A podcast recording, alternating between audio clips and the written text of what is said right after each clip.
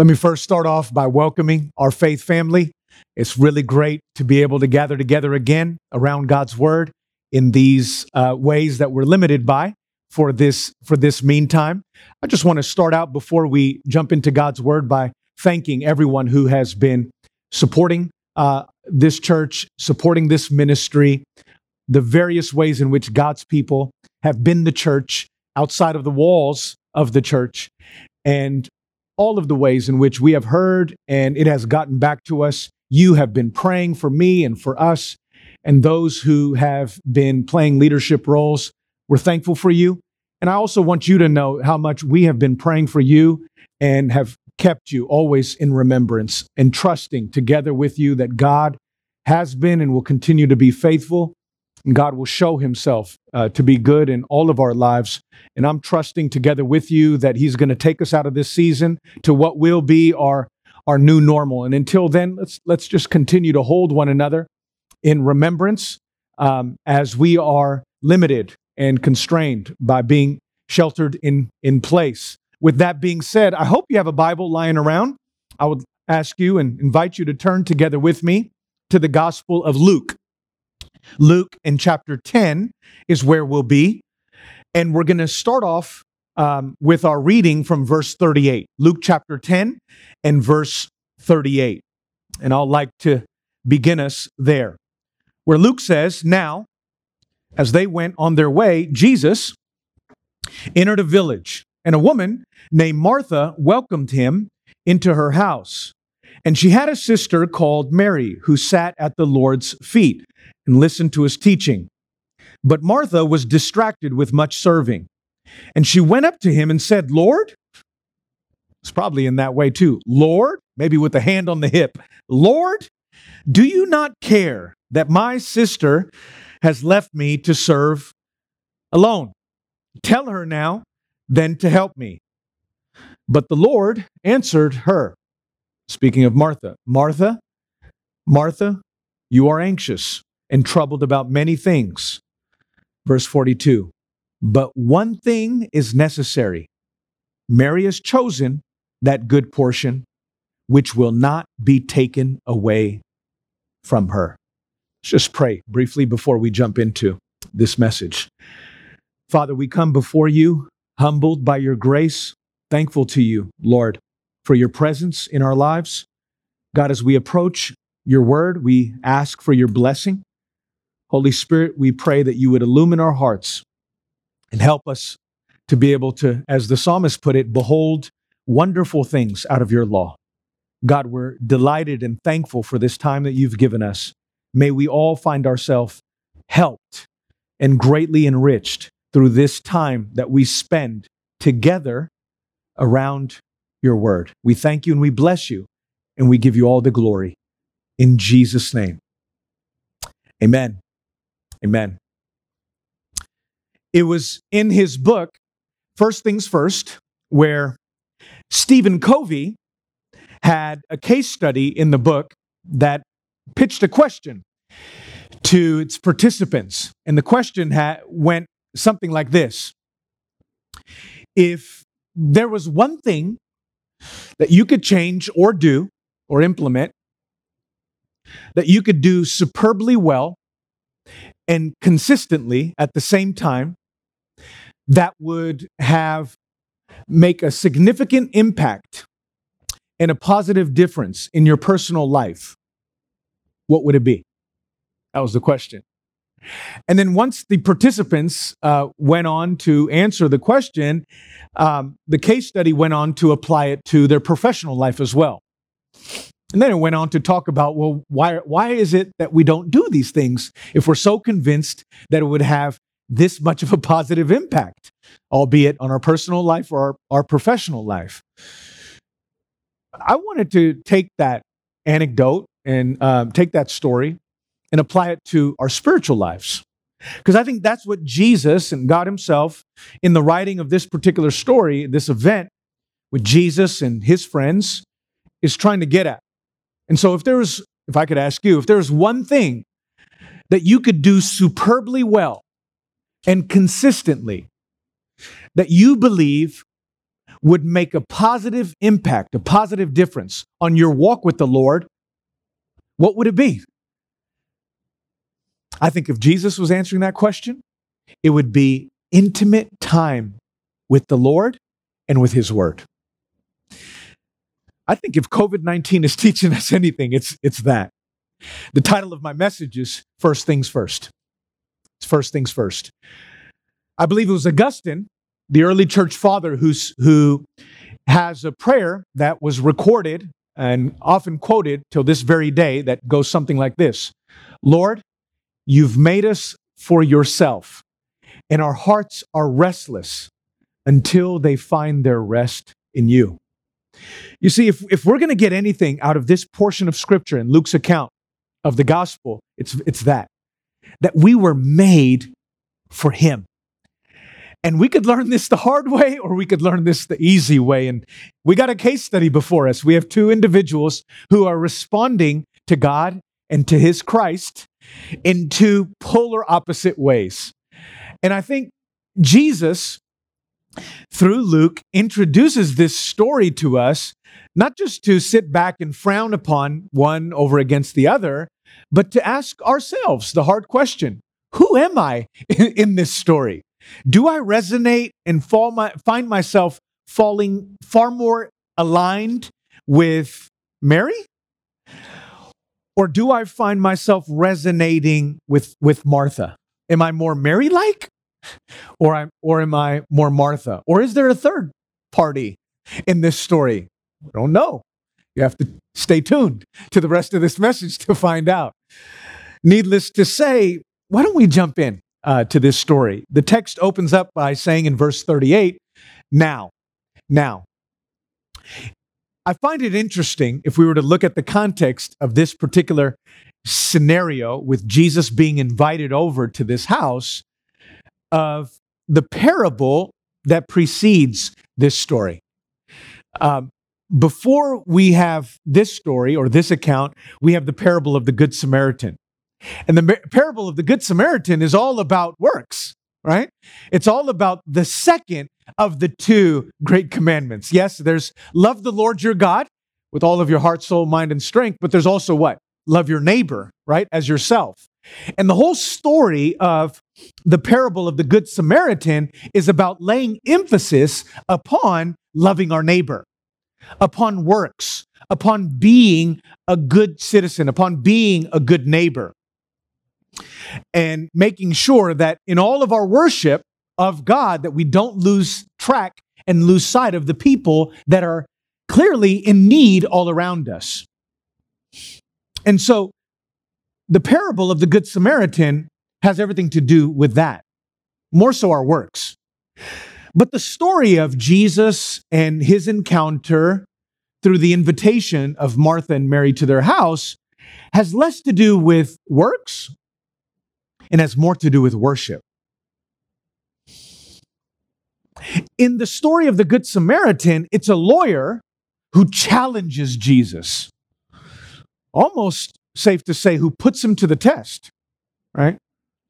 But in the story of Jesus and Martha and Mary, Mary, it's less about Jesus being challenged and being caught, so to speak, with his words. And it's more about two individuals who, out of love for their best friend, invite Jesus over to their house, right? And I think what you're going to discover and what we're going to discover before this message is done is that we got those two camps a lot of times in our community or in our world or in the church, right? We have those who are busy being with Jesus and we have those who are we need to we need to stop being about you know being in the church. We need to stop being about just with Jesus and our Bibles and our Devo time and we need to be out there doing something for a change. Come on, we're the church after all aren't we? And so we have the people who are all about gathering, if you will, and then we got the people who are all about scattering, if you will. And that's why I believe God, in his providence, allowing Luke to write this account of the gospel, juxtaposes, that is, sets side by side the story of the Good Samaritan and the story of Jesus being invited to Martha and Mary's house to let us know it's not about either or, rather, it's about what? It's both and. Which is it? Is it the worship of God or is it the loving and the being there for my my neighbor? Yes, is the answer. Yes. It's both, in other words, right? And I think just like Jesus wouldn't allow people to pit him in one camp over against the other, I think you should also make sure that you don't allow people to pit you in one camp or the other. And we're going to see how we can make sure that that doesn't happen. But suffice that to say, turn, look with me at verse 38. The text reads Now, as they went on their way, Jesus entered a village, and he could be with his disciples. That's what he's referring to by they. Jesus goes into the village, and a woman named Martha, so the text identifies her, welcomed him into her house. In this particular day and age, uh, hospitality was a big deal right? We may enjoy our Starbucks, right? We think that we're getting community out of our Starbucks, but I don't know about you, but a lot of times I go to Starbucks so that people won't bother me, right? Um, but in their day and age, they can teach us a thing or two about hospitality. And they didn't have a Starbucks to go to, a third location. It was the home that served as that, that place of meeting, that place of, of gathering where you can serve other people. And here they invite Jesus uh, she, Martha invites Jesus into her house. And she had a sister called Mary who, verse 39, sat at the Lord's feet and listen to his teaching. Now, I don't want you to miss something here. And I think sometimes when we read the Bible too quickly, we miss out on things that I believe God is trying to hint at for our consideration. What am I getting at? It's a woman who's sitting at Jesus' feet. Well, what's so significant about that? Well, you have to understand that rabbis in Jesus' day were not particularly fond of allowing women or inviting women to be able to participate um, where teaching took place, where theological training took place. I mean, there's no better seminary professor than Jesus himself. I mean, if you wish you could be able to enroll in any seminary that we got in our world right now, the one seminary you would want to be in, it's Jesus's. And here Jesus is able to offer teaching, accredited uh, D1 teaching, and guess who gets to be enrolled and a part of it? Mary, a woman. So, what's Jesus communicating by not discouraging her and allowing her to be a part of that? He's elevating, he's communicating how he, dignity to these women. I hope that encourages somebody. He's, he's trying to say, look, I know the sort of cultural markers and I know what may be going on that still needs redemption in the culture, but Jesus is somebody where necessary, he was prepared to cut against the grain of culture right? Jesus wasn't PC, he wasn't politically correct. I think sometimes people say, How come Jesus never spoke on this? Well, he did. Just pay attention. How come Jesus never said anything about this? How come Jesus never did anything about this? Well, I think he did. Um, it was the women who supported his ministry financially, the wealthy women. It was the women who visited his tomb that needed um, visiting so that they could bomb him and pay respect and honor to his tomb site. It was the women who learned of the fact that he had resurrected. It was the women who, who brought the news and the report. And here, it's a woman who's sitting at Jesus' feet. The same woman who, in every other account that we have, Mary of Bethany, where she is in the presence of Jesus, who's always at his feet, interestingly. In John 11, with the news of Lazarus's death, when Jesus arrives and she says, Look, if you had only been here earlier, but before she says that, what does she do? The text tells us in, in John 11, she falls at Jesus' feet. Or how about in John chapter 11, where um, she has an opportunity just before he's going to soon have to face arrest and crucifixion? She takes an expensive jar of oil and pours it upon him. Who is that? It's Mary. But what does she do along with that? She she finds herself falling at his feet. What is she doing right here? She's at his feet, which tells us something interesting about her character and her heart. And this is something that's important, not just for the women tuning in, but for all of us, all men. And I know we have two women here who play key roles as characters in this story, but I hope early on we get the point that this is not a story only for women to benefit from. Yes, it's women, and yes, it's women that could benefit from it, but I believe that there are things that these women model for us that transcend any woman or um, any woman that could be benefited by a man. And so Jesus is communicating dignity, Jesus is honoring, Jesus is elevating, Jesus is esteeming women by allowing this woman, Mary, to be able to be a learner of a rabbi during this day. No matter what sort of flack and no matter what sort of backlash Jesus and his ministry may receive, I wonder what his inbox would have looked like the next morning by Rabbi so and so from this town in, in, in this valley. I wonder what his Facebook account would have looked like as soon as somebody took a, a snapshot of this and posted it and it started going viral. Jesus invites woman um, at his feet to be able to learn along with other, other men but he was prepared to do so anyways. And so here she is. She sits at the Lord's feet and she listens to his teaching as disciples did. Now, when we say sat at his feet, it doesn't mean that she her her mouth is on his shoes or his sandals, okay? It, it's um it's it's figurative speech. And and it was customary for students, disciples, pupils to sit at the feet of their rabbis.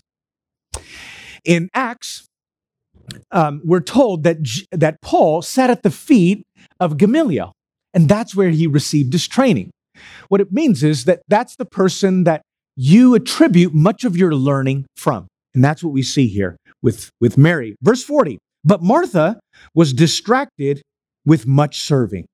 And she went up to him and said, Lord, do you not care that my sister has left me to serve alone? Tell her now then to to help me. But the Lord answered her, Martha, Martha. You had to say it twice to get a hold of her.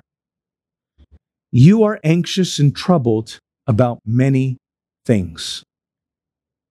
A number of things here that are significant. You see, Jesus is trying to lay priority where priority deserves to be. A lot of times we can get out of whack our priorities. I don't know about you, but this season especially could be one of those seasons where whatever may have worked for us before to manage our time or to schedule our days, this could be a season where that could have easily been flipped upside down.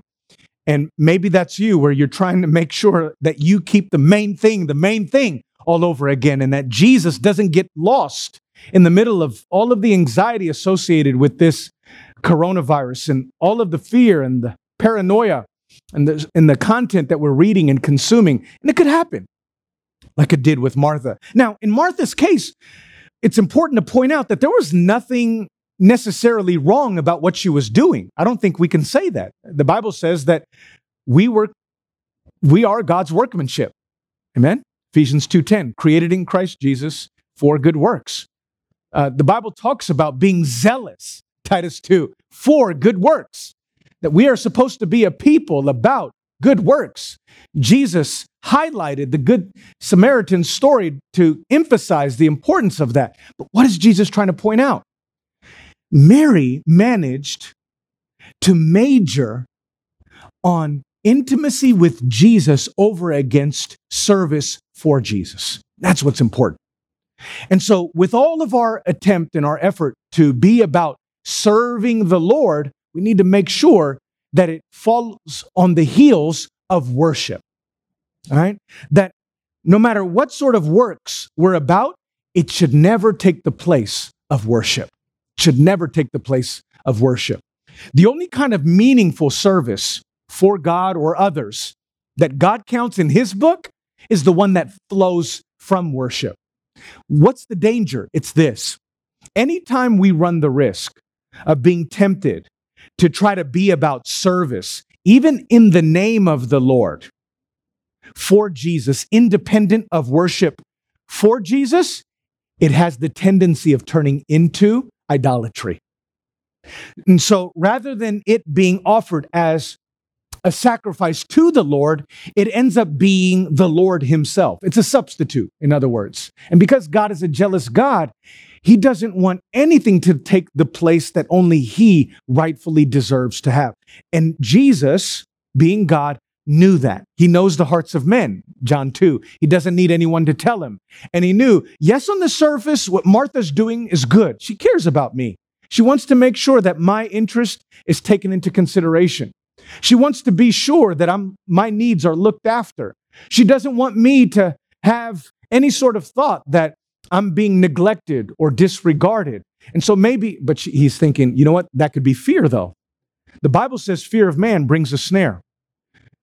I think a lot of times we're very busy on this hamster wheel or this treadmill, if you will, of service. I got to be involved. I got to get plugged in. I got to get involved. I got to join this ministry department. I got to be a part of this. Otherwise, people may look at me different. People may say things about me. And I don't want that to happen. I got to be in a good light. Mary, perhaps Martha had a bit of that, a bit of fear that was driving a lot of her good service. And Jesus says, Look, that's not healthy. And I don't want to aid and abet that. I don't want to be an accomplice to that. I don't want to enable that. And so, Martha, I need you to understand. One of the things I'm going to say is, Martha, Martha, cut it. And the other thing I want you to understand is look, you see, Mary, she's got something going on here that I think you could benefit from. I th- I'm pretty sure that Jesus would have said, you know what, there's going to come a time where I'm going to say, okay, now let's, let's pick up what you were doing. But it's because of what Jesus feared Martha was running on. Imagine you trying to run your car on anything but fuel. It's not going to go anywhere. And imagine you and I trying to run our spiritual lives on, on anything but worship. We're not going to go anywhere. Jesus said in John 15, apart from me, you can do how much? That's right, nothing. I can't do anything. But can I be honest for all of us?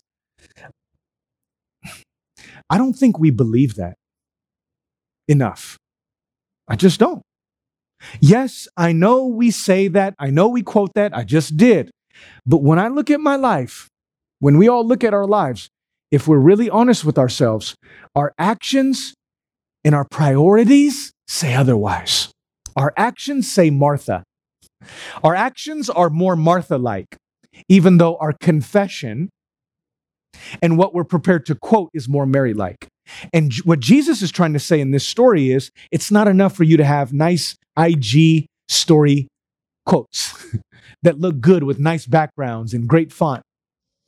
I want to make sure that this is true concerning your life.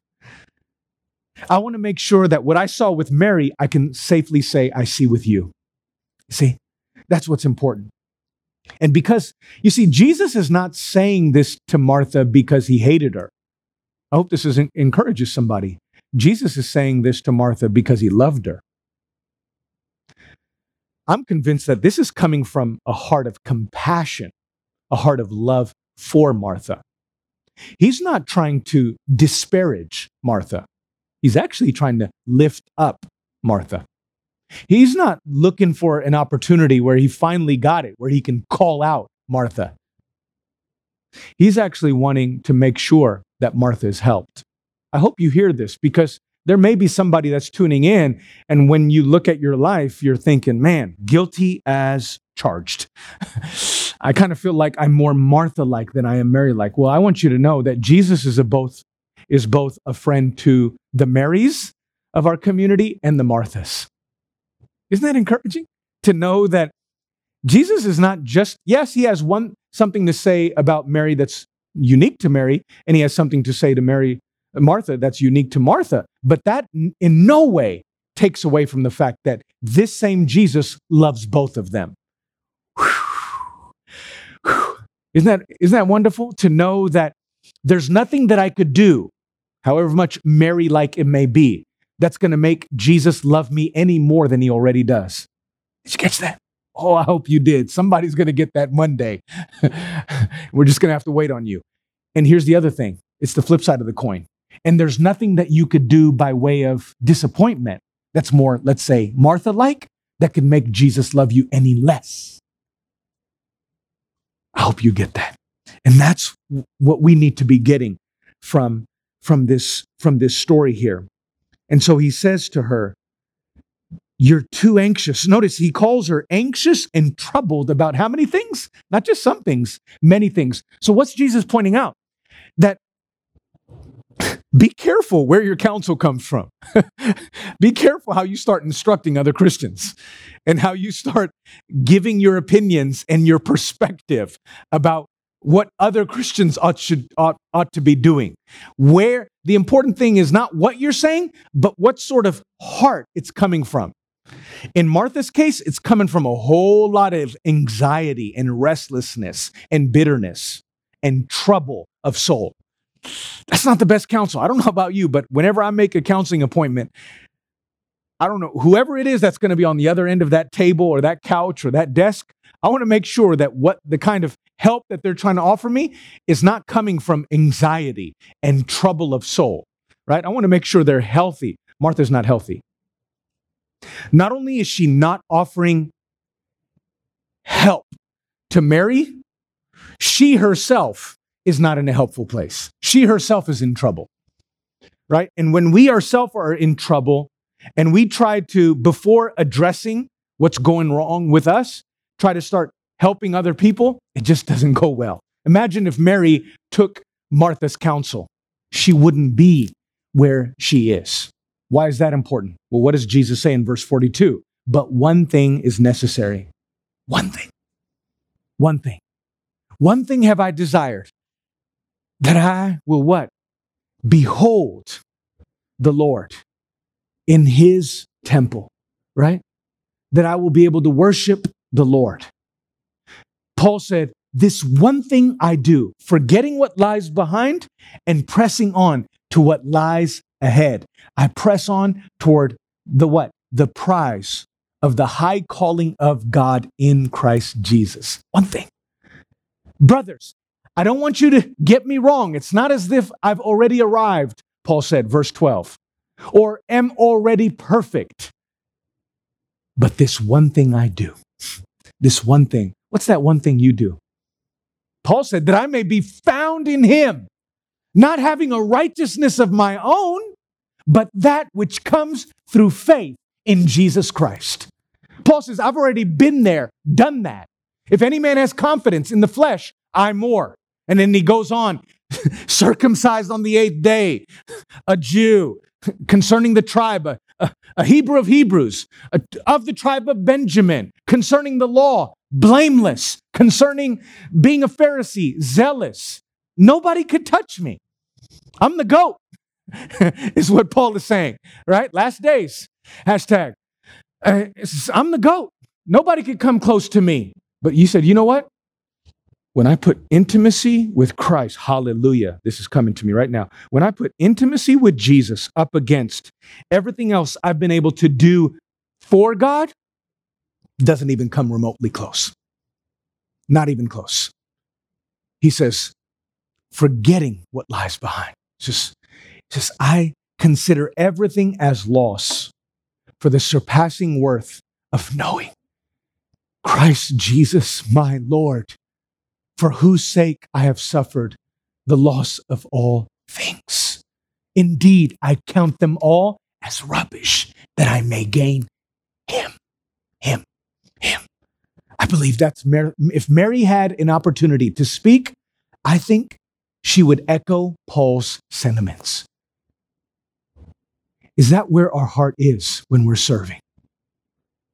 Is that what you want to gain out of this season of quarantine? Before we ever go back to our church buildings, before the this shelter in place is lifted, before we get back to our, our new normal, what, what do you want to come out of this season?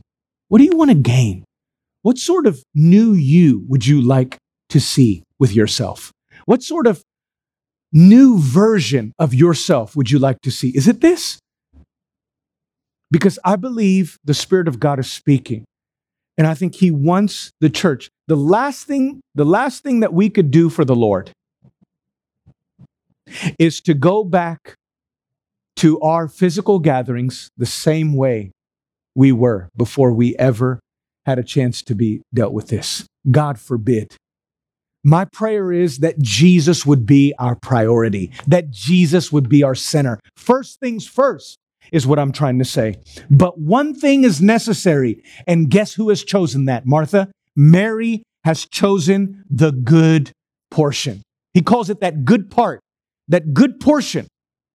And what is that good portion? Discipleship. What is that good portion? Obedience. What does it mean to sit at the feet of Jesus? Obedience. What does it mean to sit at the feet of Jesus? It means rebellion is done. It's in my past.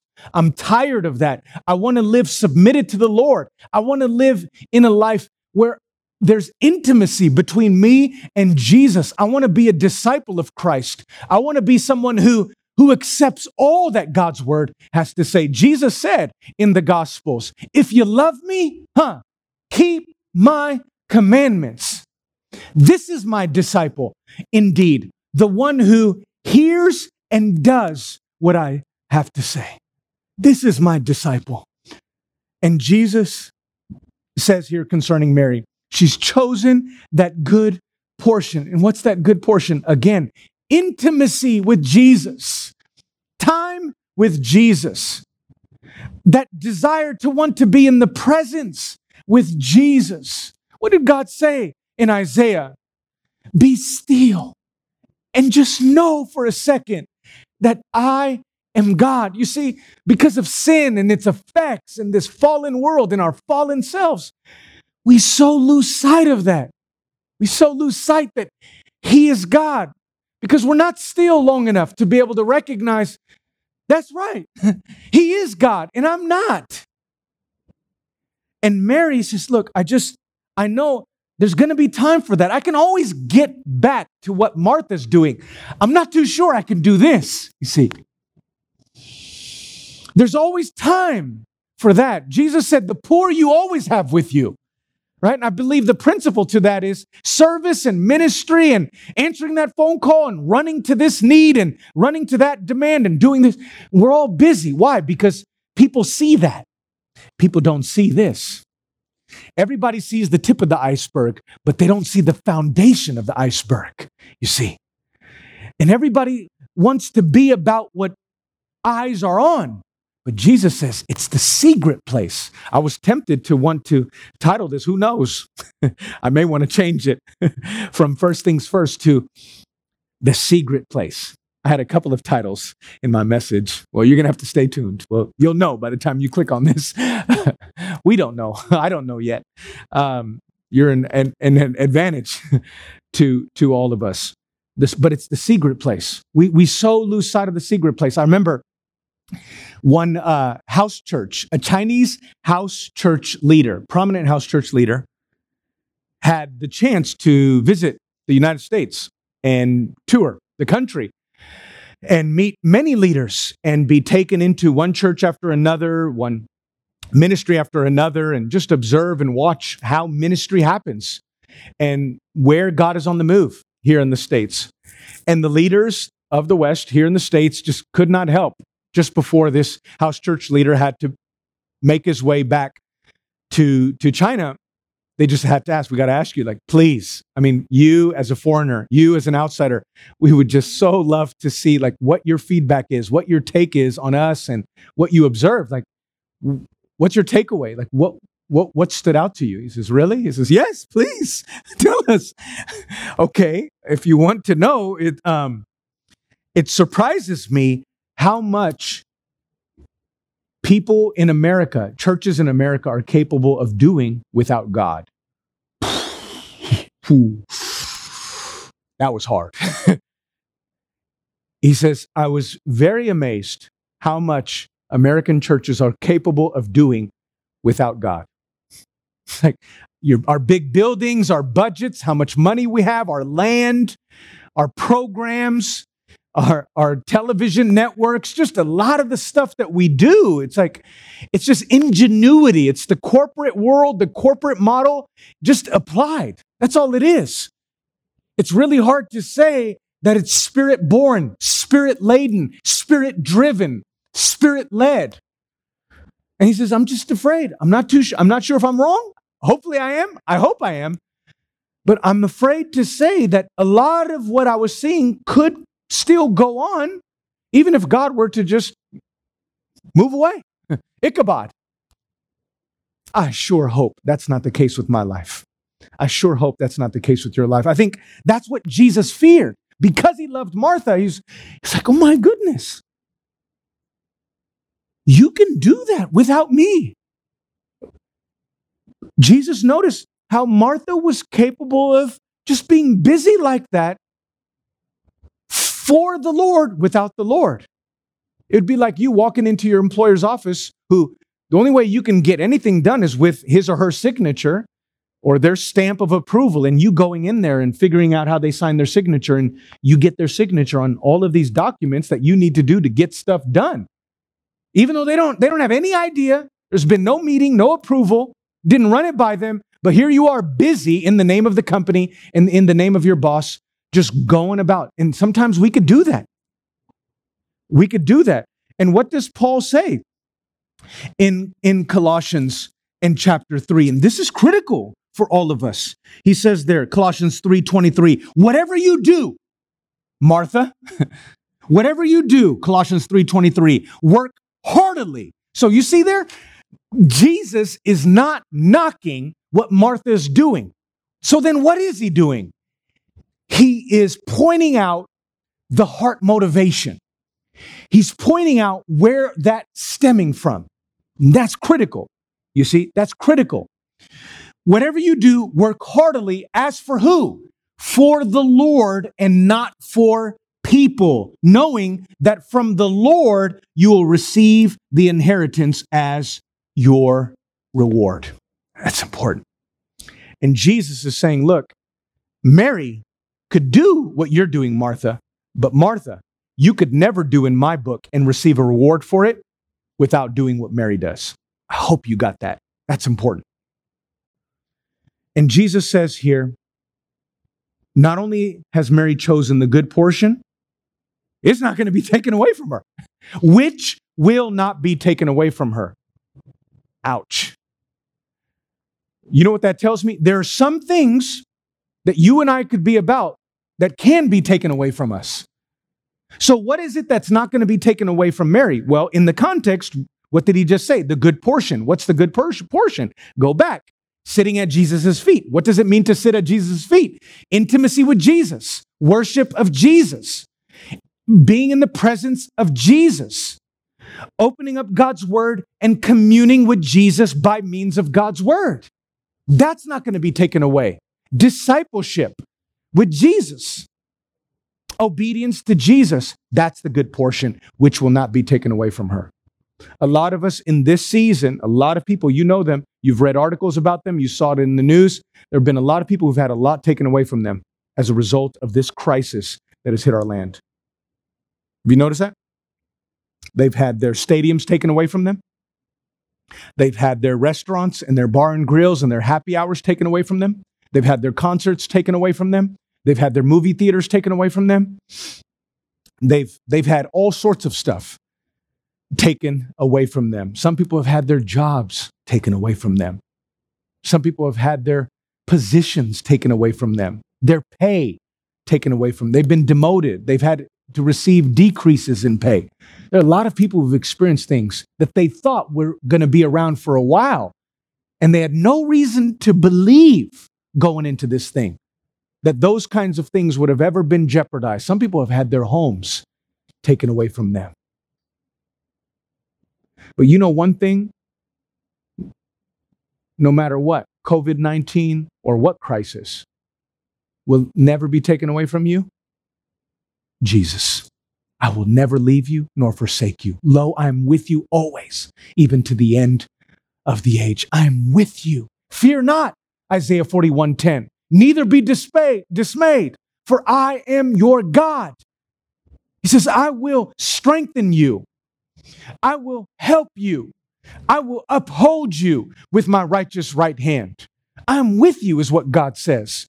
You see, the one thing that will never be taken away from you is your Jesus, is his presence in your life, is his Holy Spirit, it's his word hidden in your heart. It's, it's the fact that you have prioritized him. You have made the, the, the main thing the main thing in your life. So my job may go, but my Jesus will never go. Some of the things I was enjoying in society may go, but Christ will never go. And I want you to understand that this was the one thing that was not going to go. You see, how is it that we make sure that we are less Martha like and more Mary like? I mean, how do, how do we get there? Like, what are those things that threaten it? I think it's busyness. Sometimes it's just the cares of this world, right? I mean, what did Jesus say in Mark chapter 4? Jesus says concerning the parable of the, the sower and the seeds. In Mark, in chapter 4, he says there, and they, verse 17, have no root in themselves, but endure for a while. And then he goes on in verse 18, others are the ones sown among thorns. You get that? And we're going to find out what thorns are. They are those who hear the word. All right. So they have some loose relationship with Jesus. I mean, they're not walking away from Jesus. They're not abandoning him. They, they hear the word, but here's the deal. Here's the kicker. Verse 19. But the cares of the world, get that? Number one. And the deceitfulness of riches, two. And the just the, the desire for other things just have a way of entering in, kind of like thorns, right? They have a way of entering in, and what do they do? Choke. They choke the word, and what does it do? It proves unfruitful in our life. The cares of this world, the deceitfulness of riches, and just the desire for other things. It's not even sin. It's just the desire for other things. It's like, when are my kids' school going to open back up again? Will I be able to homeschool them? right? This, these are things that I'm dealing with. W- will there be enough work for them? What's going to happen over the summer break? Are they going to be occupied enough? Are my kids going to go crazy? Am I going to go crazy? Can I get some help around here? Will my marriage fall apart as a result of this? How am I going to pay bills? How are we going to get back to life as normal? Is there a normal? Just cares, legitimate cares. But unless we're careful, even that has a way of doing what? Choking the word out of our life and rendering it unfruitful. So here we are reading the Bible, we're tuning into the live stream, but we're not doing anything about our heart in relationship to the world, right? In relationship to the world, riches. It's like, oh, I wish I was rich. I wish I had more money. I, I need to find out some some Ponzi scheme, scheme, some get rich quick scheme, some self made scheme. I just need to be about minds. And there are a lot of people who are trying to run after it and, and get theirs and chase it at the expense of prioritizing Jesus in their life. And then there are those who just want to, out of cares of this world. And Jesus says, Look, I'm going to end up proving unfruitful in their life. And what does Jesus say here? Mary avoided all of that by being where she needed to be. You remember what Jesus says in Revelation? This is critical. Revelation 3, I believe it's in Revelation 2, verse 2. He says, he says to that church there in Ephesus, I know your works, your toil, your patient endurance, and how you cannot bear with those who are evil, but have tested those who call themselves apostles and are not. I know your endurance, verse 3. But what does he say in verse 4? But I have this one thing against you. And what is that? That you have abandoned the love you had, huh, at first. Your first love. First things first. Jesus says, Look, I got all sorts of things to applaud about you to begin with. I mean, there are wonderful things, your works, just how occupied you are, how busy you are, how committed you are to truth. And but all of that doesn't really mean much to me if it meant you had to abandon your first love. I don't want you to give that up, but I want to make sure that you prioritize me in your life. I'm your first love, you see? And I believe that's what Jesus is trying to communicate to Martha is that first love. Um, a time management expert a while back had shared an, an illustration to leaders in the hopes of helping them uh, manage uh, better their, their time. And so what he did was he took a, a gallon sized jar, if you will, with a, a very large opening at the mouth And he took a number of, of about close to a dozen fist size rocks, if you will. And he began to put them in this gallon sized jar on a table. And after putting in uh, the rocks, he asked the viewers, the leaders who were in the breakout, is there any way you imagine that I could fit anything else in here? And they all said no. And he says, uh, actually, you're wrong. Watch this. So he, he goes behind his, his table and he pulls out some gravel, believe it or not. And he takes the gravel and he begins pouring it in. So it's not the rocks, but he pours it in. And he says, uh, You notice that? And they're like, Well, okay, well, I guess you can. And he shakes it up to be able to allow the gravel to, to, to fit in even into more spaces. And then from there, he says, Well, how about now? Do you think there's any way that I would be able to fit anything more in? And they said, Oh, no, no, no, not, not now. there's no way. He says, well, well, hold on now. So he, he goes behind the table again and he has another prop and he comes out and he grabs a bucket of sand. Not rocks, not gravel, but sand. And then he does what he did prior and he starts pouring it out. He starts pouring it out into this same gallon sized jar. And knows, well, well, look at here.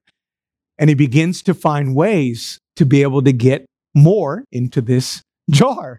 And so he again poses a question to the audience and he asks, Well, how about now? And they were hesitant to give any answer, let alone uh, a no. And so what he does is he takes a jar of water, not rocks, not gravel, not sand, but water, and he begins to pour it in there. He says, So anybody guess what the point is?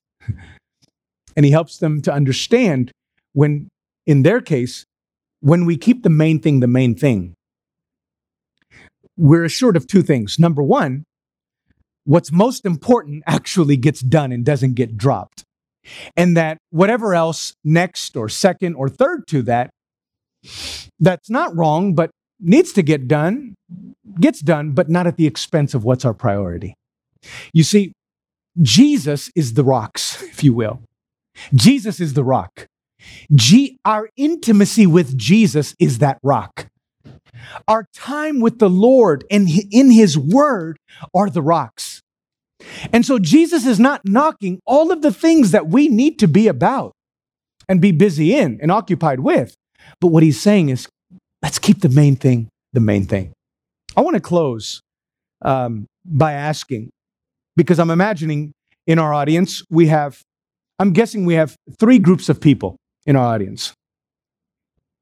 Number one, we have those who are married, who no doubt see the importance of service and being diligent and work, but not at the expense of being at Jesus' feet, right? Not at the expense of intimacy with Jesus. We have, we have Marys but I think in our audience, we also have, um, we also have Marthas in our audience. And what I mean by that is we have those who have no problem understanding what it means to be diligent, what it means to be hard workers. We need to be serving out there. We need to be in our community doing something. Come on.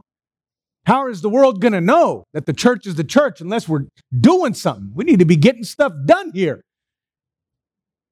But Jesus is afraid, and I'm afraid, that all of that diligence comes at a great expense.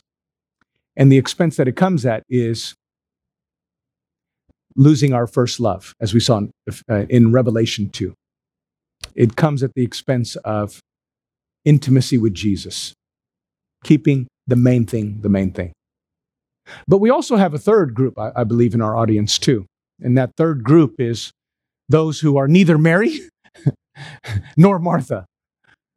Right? Uh, they neither care to be about good deeds, they neither care to be about good works, nor do they care about being at Jesus' feet and learning from him and being discipled by him and being in his word and, and growing in intimacy and in relationship and fellowship with him. They don't care about either.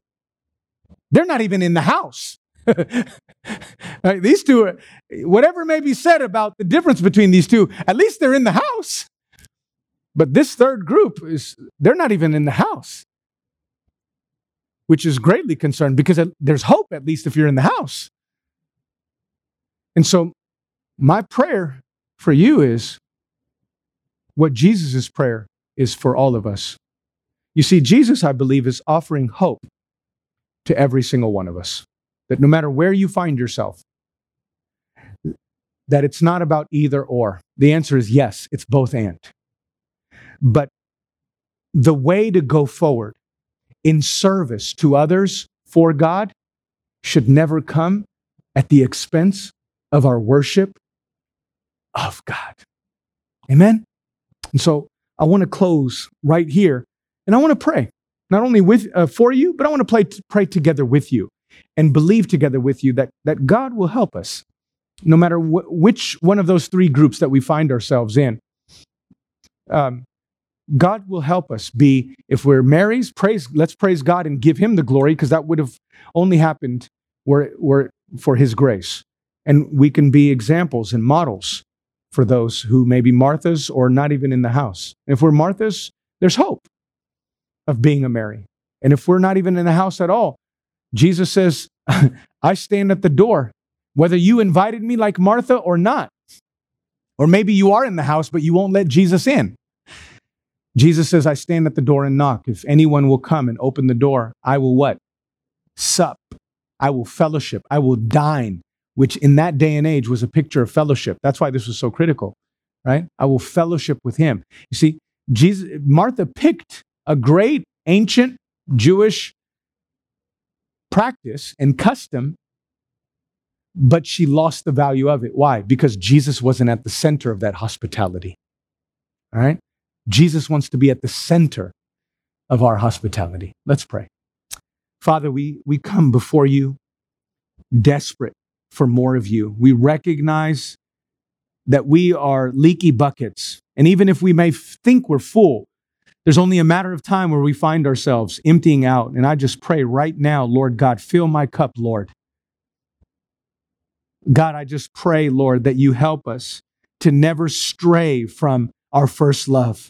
Lord, I ask, rescue those who've wandered from you being their priority. Help us, Lord God, to be able, if we're going to serve, to serve from our from the overflow of who we are in you and who we know you are for us. God, I pray that we never serve from an empty place. God, I ask that you fill us with your Holy Spirit. Holy Spirit, I pray that you fill us with both your presence and your power. God, I pray that your word come alive all over again, that it not be dead to us, that we not be indifferent toward you and your presence in our life. Lord, help us to be rejuvenated all over again. May this be a time of refreshing. May this be a season where we awake as Paul says in Ephesians 4 Awake, you who sleep, and arise, and Christ shall give you life and give you light.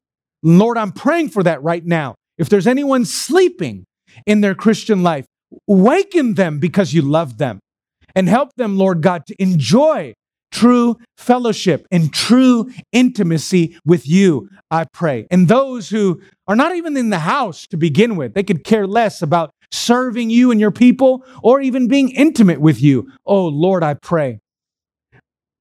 Help them, Lord God. May they be, may they be grieved and disturbed by the simple fact that they're not disturbed by that reality that, that communicates their present state. Lord, if they're going to be bothered about anything, help them to be bothered by the fact that they're, they're not even bothered by that. That that's not a, a, a sign of, of to be happy about. That's not something to be thankful for. That's not something to applaud. Lord, bring them near your presence, I pray. God, we thank you for this time in your word. As we go our separate ways, would you continue to be with us and help us to know how to cultivate real intimacy and real meaningful time with you and your word in your presence not just one time and then that's that's done, but all throughout the day and all throughout our weeks as we go about serving you and your people, we pray. In Jesus' name. Amen. Amen. God bless you.